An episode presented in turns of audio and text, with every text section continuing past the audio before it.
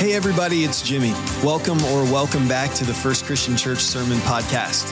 At the end of this episode, please take a second to subscribe to our YouTube channel and to visit hub.firstchristian.com where you can keep up with everything good that's going on here at FCC.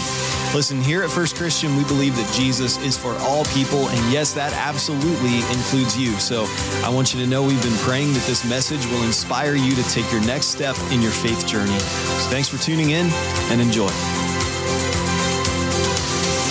Well, hey, good morning, and thank you so much for spending a little bit of time with us today. And let me just say right off the bat, Happy New Year. I'm so excited for the beginning of a new year, the start of a new chapter. I love this time of year because it just means we kind of get a clean slate, and I can't wait to see what God has in store for our church and for each of our lives this year. I get so excited about new things. I love to buy new things. I love to get new things. I love the new car scent you get when you drive it off the lot for the very first time. New is just so exciting to me, but I know that's not true for everybody. Some of you would prefer old and familiar and comfortable to new and unknown all day long, right? You do not like change because it means letting go of old things and embracing new things, and there's some pain that comes with that. I think about when I met my wife and we decided to get married. I had to change some things about myself. One specific area is I was a workaholic.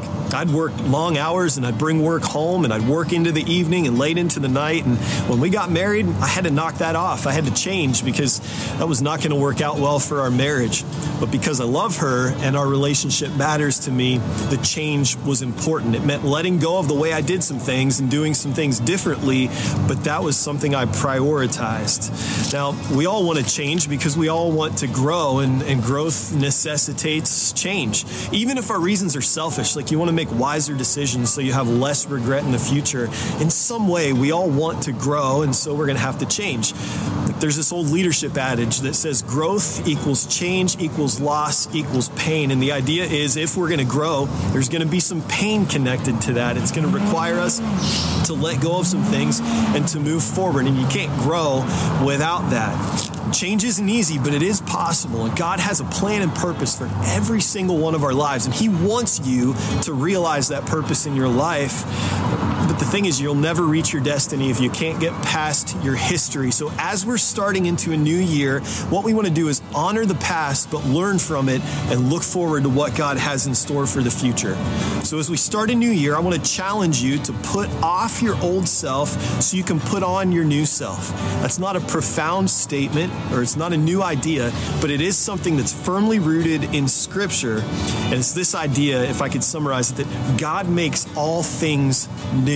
Like I think of Isaiah 43, where God says, "See, I'm about to do a new thing." That's what I believe He wants to do in each of our lives and in our church this year. And that's what He desires for us.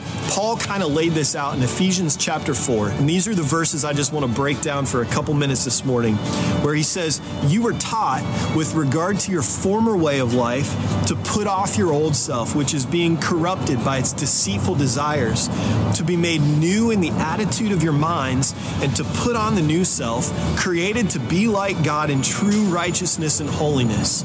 So if you break that down, we see three steps we can take to grow through positive change. The very first step toward change that we see in these verses is right in verse 22, to put off the old self. The idea is you can't keep doing the same things but expecting different results. And if there's an area of your life where you need to see growth or you need to see improvement, it's going to require some change. You have to change habits, or you have to change your actions or your attitude. Rather than just hoping for change, what you really need is you need to have a plan. So let me challenge you to define what you want to see happen in your life this year. Define what you want to accomplish, or define a weakness that you need to work on to strengthen in your life. The truth is you can't defeat what you don't define, and so you need to call those things out and have a plan for how you're going to grow in each area of your life. Paul tells us in this verse that our lives are corrupted by our deceitful desires. And we have to admit there are areas of our lives we need to turn over to God and allow the Holy Spirit to transform us and to make us more like Jesus. The second thing that Paul tells us to do in these verses is to change the attitude of our minds. We see that in verse 23. I know we've all been there where you're like weeks or months into the year and you've made goals and set resolutions and all these things and they're not happening, so you just kind of set them aside. And that attitude needs to change if we're going to see growth in these areas of our lives. What we really need is God's help to plot a new course forward. We need His help to stay committed. So just like Paul says in verse 23, we need to submit our attitudes to God and allow Him to help us navigate the way forward, to plot a new course. Listen, you can't control your circumstances. And a lot of the things that are going to happen to you throughout the course of this year are well outside of your power or your ability to control, but you can control your response. And so let me challenge you to try to make this your perspective this year as you try to have a healthy response to the things that are going to come your way. It's just to view your circumstances this way. I believe, regardless of what I face, that Jesus is with me and He can bring good from it. As we've said many times, changing your perspective changes your experience. So if you can change your perspective of the things that happen to you, you will find that your response will be much healthier and that God will be able to help you grow through your circumstances. That's how you change the attitude of your mind. The third thing that Paul tells us in these verses is in verse 24 when he says you need to put on the new self. So you've taken off the old self. You've allowed God to begin to change and transform your attitude. Now you need to put on the new self. When you look back at this last year, there may be some things that you'll have regrets about, but you need to know that your past doesn't disqualify you. Actually, it prepares you for what God wants to do in your life as you move into a new year. Paul makes this point over and over and over in his writing that we need to be made new. We never come to the point where we've arrived. God's begun something in our lives, but Paul says God will continue that work until the day of Christ Jesus. So until the day that you breathe your last breath or until the day that Jesus takes you home, God is going to continue to work in your life. And we can be confident of that. I want you to know that change doesn't happen because you do things for God, but it happens when you walk with Him.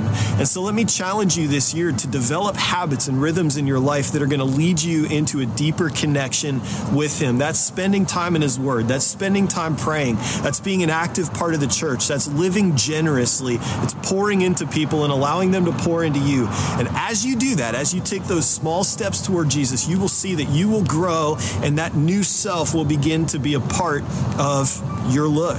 Now, that might seem impossible, that kind of change. Maybe you've tried to change in that way in the past and you feel like it didn't work. But let me remind you of something else that Paul said a little earlier in the book of Ephesians in chapter 3, verses 20 and 21.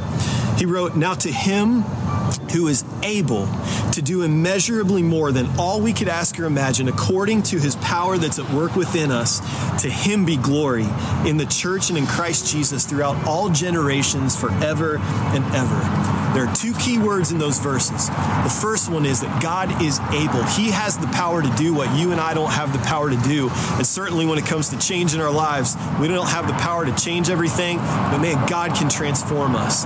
And He is able to do, Paul says, immeasurably more. So think of your greatest dreams for your life, or think of if you could take some area of your life and you could grow or you could change something, man, God can do so much more than what you or I could dream or imagine. And we can be confident of the fact that He is willing and ready and able to do that work in our lives. He can take what is broken and make it whole.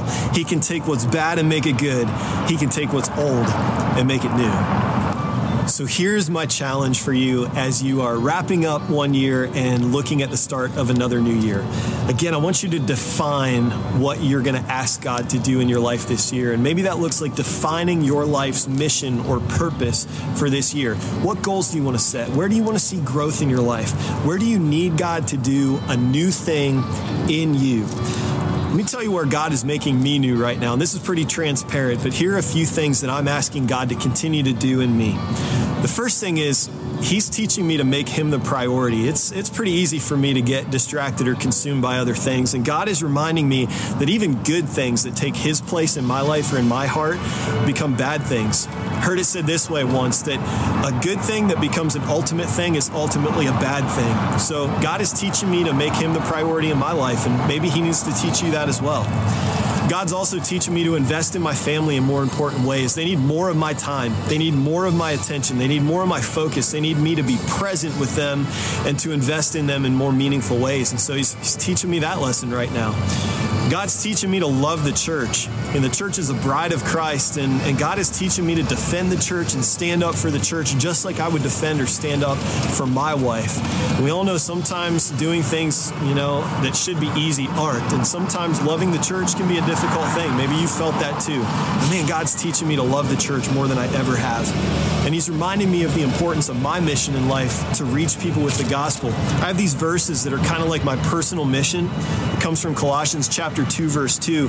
It says, I want their hearts to be encouraged and joined together in love so that they may have all the riches of assured understanding and have the knowledge of God's mystery, which is Christ. So He's reminding me to share the hope of Jesus more often with more people. Those are some areas He's working on me. What's God prompting you to do in your life? Where's He telling you He wants to work this year? Where do you need to grow, or what steps do you need to take to move forward? What do you need to do to allow Jesus to work on you in a new way or a different way? Who do you need to reach? Let me challenge you to begin this year by praying this prayer. God, please show me your will for my life this year. Let me even challenge you to pray that prayer every day. God, show me your will for my life this year, and just see what He does. See how He shows up. And when He shows up, and He will, and tell people. Paul says in Ephesians 3 that God should get the glory in the church. He should get the glory because of Jesus, and He should absolutely get the glory in your life and my life now and forever.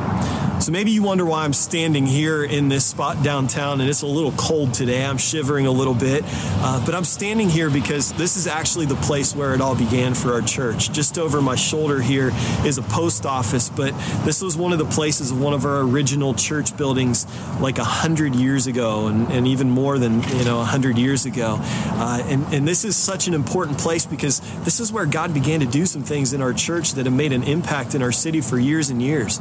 As we're looking at launching a second campus this year, the Hope Center over in Myers Lake, I'm just reminded of this and of the people who were here so many years ago, but who were just faithful to follow Jesus in obedience in just little steps every day. And now 100 years later, here we are, and God is continuing to work.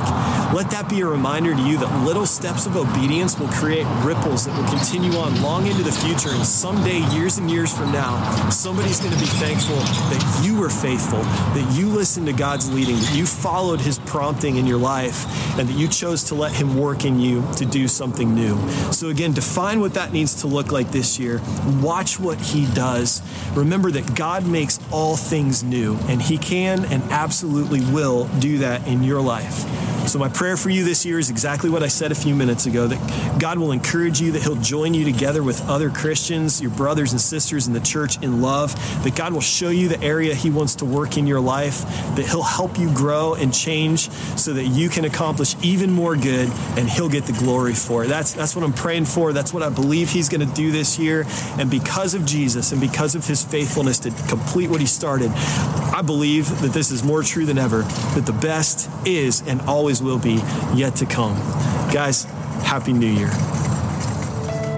Hey everybody, thank you so much for listening.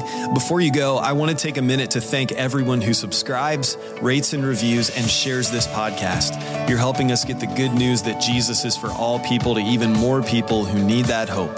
I also want to personally invite you to try Church at FCC if you aren't already connected to another church.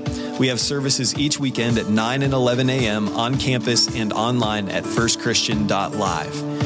It's okay if you're not a church person. First Christian is a place where you can explore faith and figure it out with no pressure from us. You're welcome here either way, and we just want to help you find hope, experience community, and live with purpose along the way. So don't forget to visit hub.firstchristian.com to begin to find your next step, and we'll see you again soon.